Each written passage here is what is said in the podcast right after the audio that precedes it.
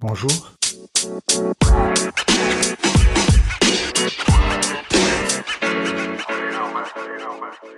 Bienvenue dans le podcast Voxali dédié au dialogue social à l'ère du numérique.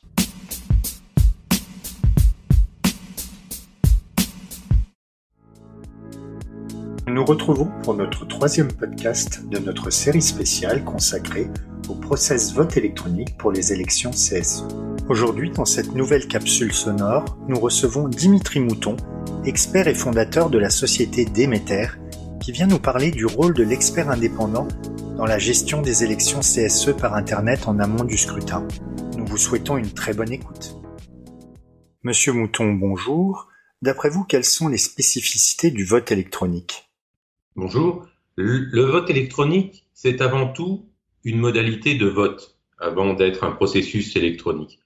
Ça signifie qu'il faut garantir les grands principes électoraux qui sont le secret du scrutin, le caractère personnel et libre du vote, la sincérité des opérations électorales, la surveillance effective du vote, notamment par la commission électorale, hein, le bureau de vote, et le contrôle a posteriori par le juge de l'élection. Ces concepts sont faciles à appréhender quand on a un isoloir et une urne en plexiglas. Ils deviennent un peu plus flous avec le vote par correspondance papier, et même opaque lorsque l'urne est remplacée par un serveur informatique hébergé dans un data center. Et cet état de fait fait naître de l'inquiétude, de la défiance, et c'est absolument légitime. Pouvez-vous nous expliquer à quoi sert l'expertise indépendante dans le cas d'une élection CSE L'expertise indépendante consiste à contrôler que ces grands principes soient respectés dans le cadre du scrutin. Il existe pour cela plusieurs référentiels, il y a évidemment le texte de plus haut niveau, le code électoral, le code du travail pour le CSE, ou dans le domaine public pour les élections professionnelles, on a des décrets encadrant la mise en œuvre du vote électronique. On a la délibération 2019 de la CNIL relative à la sécurité des systèmes de vote par correspondance électronique, notamment via Internet. Et puis des référentiels de bonnes pratiques publiés notamment par l'Agence nationale de la sécurité des services d'information, la NSSI, notamment sur tout ce qui concerne la cryptographie. Donc le travail de l'expert consiste à auditer la solution de vote, mais aussi et surtout, je dirais, ses conditions de mise en œuvre propres à chaque scrutin. Par exemple, les modalités de fourniture des codes de vote aux électeurs, les modalités de réassort des codes perdus ou volés, l'organisation du bureau de vote et la gestion des clés, les procédures de décision en cas d'incident, la conservation des éléments à l'issue du scrutin pour permettre euh, le rejet du dépouillement ou le contrôle par le juge de l'élection. Tous ces éléments qui sont vraiment spécifiques à chaque, euh, à chaque instance, à chaque organisation de scrutin. Et donc notre rôle d'expert indépendant, c'est d'apporter des éléments objectifs sur les sécurités offertes afin, en cas de problème de sécurité, de guider sa résolution en amont du scrutin, résoudre les problèmes avant qu'ils ne surviennent, et dans le meilleur des cas, de rassurer l'ensemble des parties prenantes, et ce sont les électeurs, les candidats, les organisations syndicales, la direction et le prestataire lui-même, puisque le, prestataire de la solution de vote engage sa responsabilité à chaque opération électorale qu'il met en œuvre. Cette expertise est-elle réellement obligatoire? Le Code du travail, comme les décrets applicables à la fonction publique, demande la réalisation d'une expertise indépendante. Et la CNIL, dans sa délibération de 2019, précise les choses. Elle indique tout responsable de traitement mettant en œuvre un système de vote par correspondance électronique, notamment via Internet, doit faire expertiser sa solution par un expert indépendant.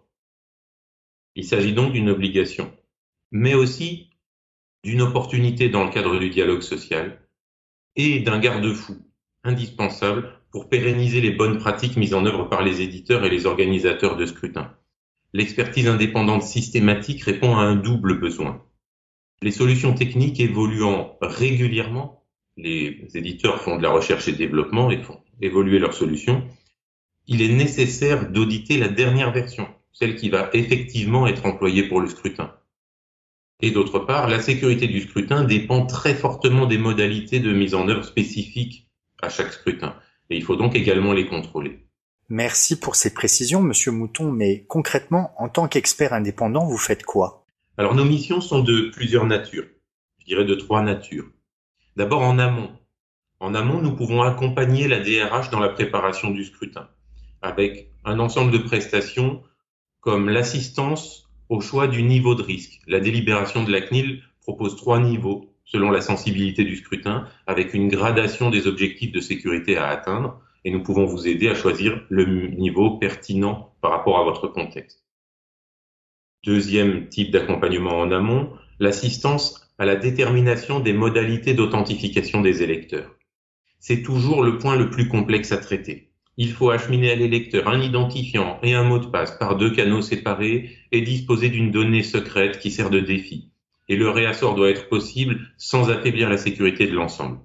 La CNIL demande en niveau 2, par exemple, euh, que les électeurs soient authentifiés de telle sorte que les risques euh, majeurs et mineurs liés à l'usurpation d'identité soient réduits de manière significative. Interpréter une phrase d'une telle complexité euh, pour, pour une DRH, c'est très complexe, hein, c'est très difficile. Nous sommes là pour vous accompagner pour voir avec vous ce qui existe, ce qui est possible, ce qui peut être mis en œuvre dans votre cadre et euh, vous accompagner euh, pour arriver à une solution satisfaisante pour tous. Autre exemple d'accompagnement amont, nous sommes en mesure de faire une présentation aux partenaires sociaux sur le vote électronique, sur sa sécurité, sur la démarche d'expertise, sur nos conclusions à l'issue de l'expertise. Deuxième prestation, c'est l'audit lui-même, la prestation d'expertise indépendante, le cœur de notre mission. Dans ce cadre-là, nous procédons à un audit du code source de l'application. Nous allons chez le prestataire de vote et nous lisons avec lui le, code informatique qui a été écrit par les développeurs. Nous participons à la compilation de ce code, à son déploiement sur les serveurs, afin de pouvoir fournir des empreintes. Et les empreintes sont des petits codes qui permettent de contrôler à tout moment que la solution n'a pas été altérée, on dit qu'elle est restée intègre, et qu'elle correspond bien à ce qui a été audité par nos soins. La solution qui s'exécute sur le serveur est celle qui a été vue par l'expert indépendant. On a les moyens, grâce à ces empreintes, de le prouver. Les empreintes sont bien entendu fournies au BVE, au bureau de vote électronique, pour qu'elles puissent les contrôler. Nous vérifions également les infrastructures d'hébergement, les procédures d'exploitation. Euh, nous faisons des tests de robustesse technique puis nous analysons les modalités de mise en œuvre propres à l'élection afin de finaliser un rapport qui est à conserver dans le registre du DPO. Le rapport est remis à l'organisateur du scrutin et conservé à disposition de la CNIL. Et une synthèse qui reprend euh, notre avis euh, sur, le, sur, sur, sur la solution et ses conditions de mise en œuvre et reprend le respect des différents objectifs de sécurité euh, demandés par la CNIL, cette synthèse pouvant être librement distribuée aux partenaires sociaux. Le rapport complet n'est pas distribué parce qu'il contient des secrets de fabrique qu'il convient de ne pas divulguer. Donc, il reste dans, le, dans les dossiers. Il est, il est exploitable en cas de problème, en cas de contentieux, en cas d'incident, mais euh, on préfère en général ne pas le divulguer largement. Enfin, troisième euh, branche de nos prestations, si l'organisateur du scrutin le souhaite, nous pouvons accompagner le déroulement du scrutin lui-même en étant présent lors des cérémonies, donc cérémonie publique de génération des clés, euh, cérémonie publique de dépouillement du scrutin. Et dans ce cas-là, si cette prestation nous est commandée, nous sommes également disponibles pour intervenir en cas d'incident survenant sur le scrutin, euh, ce qui arrive rarement, mais euh, qui est toujours très sensible à traiter. Pourquoi parle-t-on d'expert indépendant Alors, la CNIL définit trois conditions pour être un expert indépendant, c'est dans la délibération.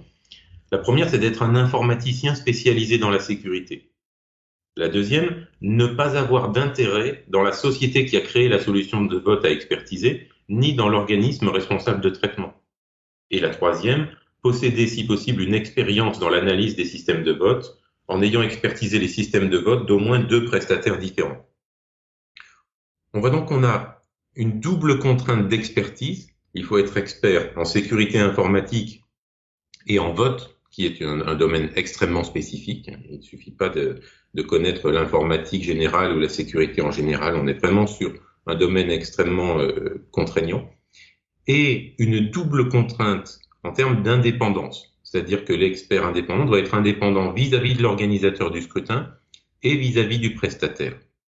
Alors, à titre d'exemple, mon cabinet Déméter, nous réalisons euh, plus de 100 expertises par an, même largement plus de 100 expertises par an, et ces expertises portent sur des scrutins allant d'une petite PME aux géants du CAC 40, hein, aux banques et aux grands groupes industriels, en passant par des mairies, des ministères, des associations, euh, des hôpitaux, tout type euh, d'organisation.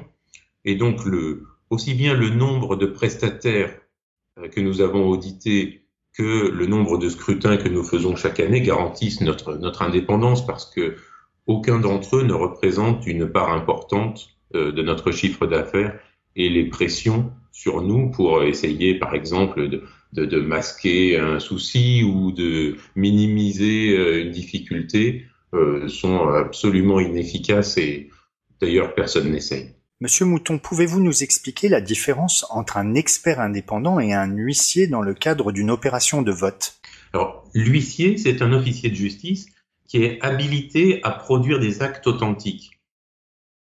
Sa fonction est de constater et ces constats font foi. Quand un huissier participe à une réunion, à une cérémonie de vote, euh, ces notes vont retracer ce qui s'est produit de manière fiable et directement exploitable en justice. En revanche, il lui est interdit d'interpréter ou de conseiller. Ça fait partie des règles de sa profession. L'huissier y constate. Ainsi, en cas d'incident survenant au cours du scrutin, comme on en parlait tout à l'heure, l'huissier pourra constater le dysfonctionnement, il pourra prendre acte des opérations réalisées pour résoudre le problème et constater le résultat. En revanche, il ne pourra pas participer à l'analyse du problème, poser un diagnostic, proposer une solution. Et ça, c'est le rôle de l'expert indépendant. L'expert indépendant a la connaissance technique du système et il peut conseiller. Euh, à titre d'exemple, on parlait tout à l'heure des empreintes qui garantissent l'intégrité. Euh, l'huissier peut constater qu'une empreinte à la valeur F3, B2, 4, 6, 5, F7 avant l'intervention du système et que cette empreinte a la même valeur après l'intervention qui a eu lieu sur le système. C'est tout ce qu'il peut constater. En revanche, l'expert indépendant, lui, peut en déduire que euh, le fait que cette empreinte ait la même valeur signifie que l'urne est restée intègre pendant l'intervention ou que les émargements n'ont pas été altérés pendant l'intervention. Ça, c'est de l'interprétation c'est cette interprétation qui va permettre de rassurer euh, notamment les candidats et les, partenaires sociaux et l'organisateur du scrutin. Si jamais on a besoin d'intervenir sur la plateforme, bah, l'huissier ne peut pas la faire, l'expert indépendant peut la faire. Donc l'huissier et l'expert indépendant sont complémentaires.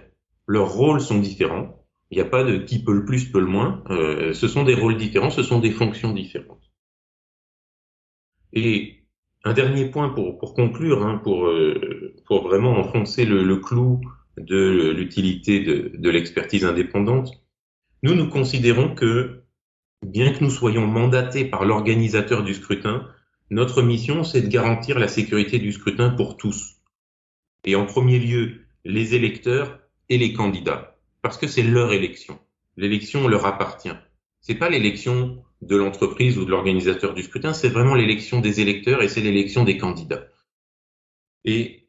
Pour nous, quand nous intervenons en phase 2, il n'y a pas de tabou dans les questions qu'ils peuvent nous poser, il n'y a pas de tabou dans les réponses, et nous faisons de la transparence un principe essentiel euh, parce que, pour reboucler avec ce que je disais au départ, hein, le vote électronique, c'est avant tout une modalité de vote. On est là pour assurer de la démocratie. Pour le CSE, il s'agit de démocratie sociale c'est une valeur essentielle et euh, en toute modestie, les experts indépendants sont un, un pilier euh, de, cette démocratie sociale. Hein. Quand on recourt au vote électronique, il faut être fier de ce métier et il faut le faire proprement et en toute transparence. C'est ce à quoi nous nous attachons. Merci Dimitri Mouton. Je rappelle que vous êtes expert indépendant et fondateur de la société Déméter. Cette nouvelle capsule sonore de notre série spéciale Process vote électronique pour les élections CSE s'achève. Nous espérons que vous l'avez apprécié et vous remercions pour votre écoute attentive. Nous vous donnons rendez-vous très prochainement pour un nouvel épisode consacré au paramétrage de la solution de vote. À très bientôt!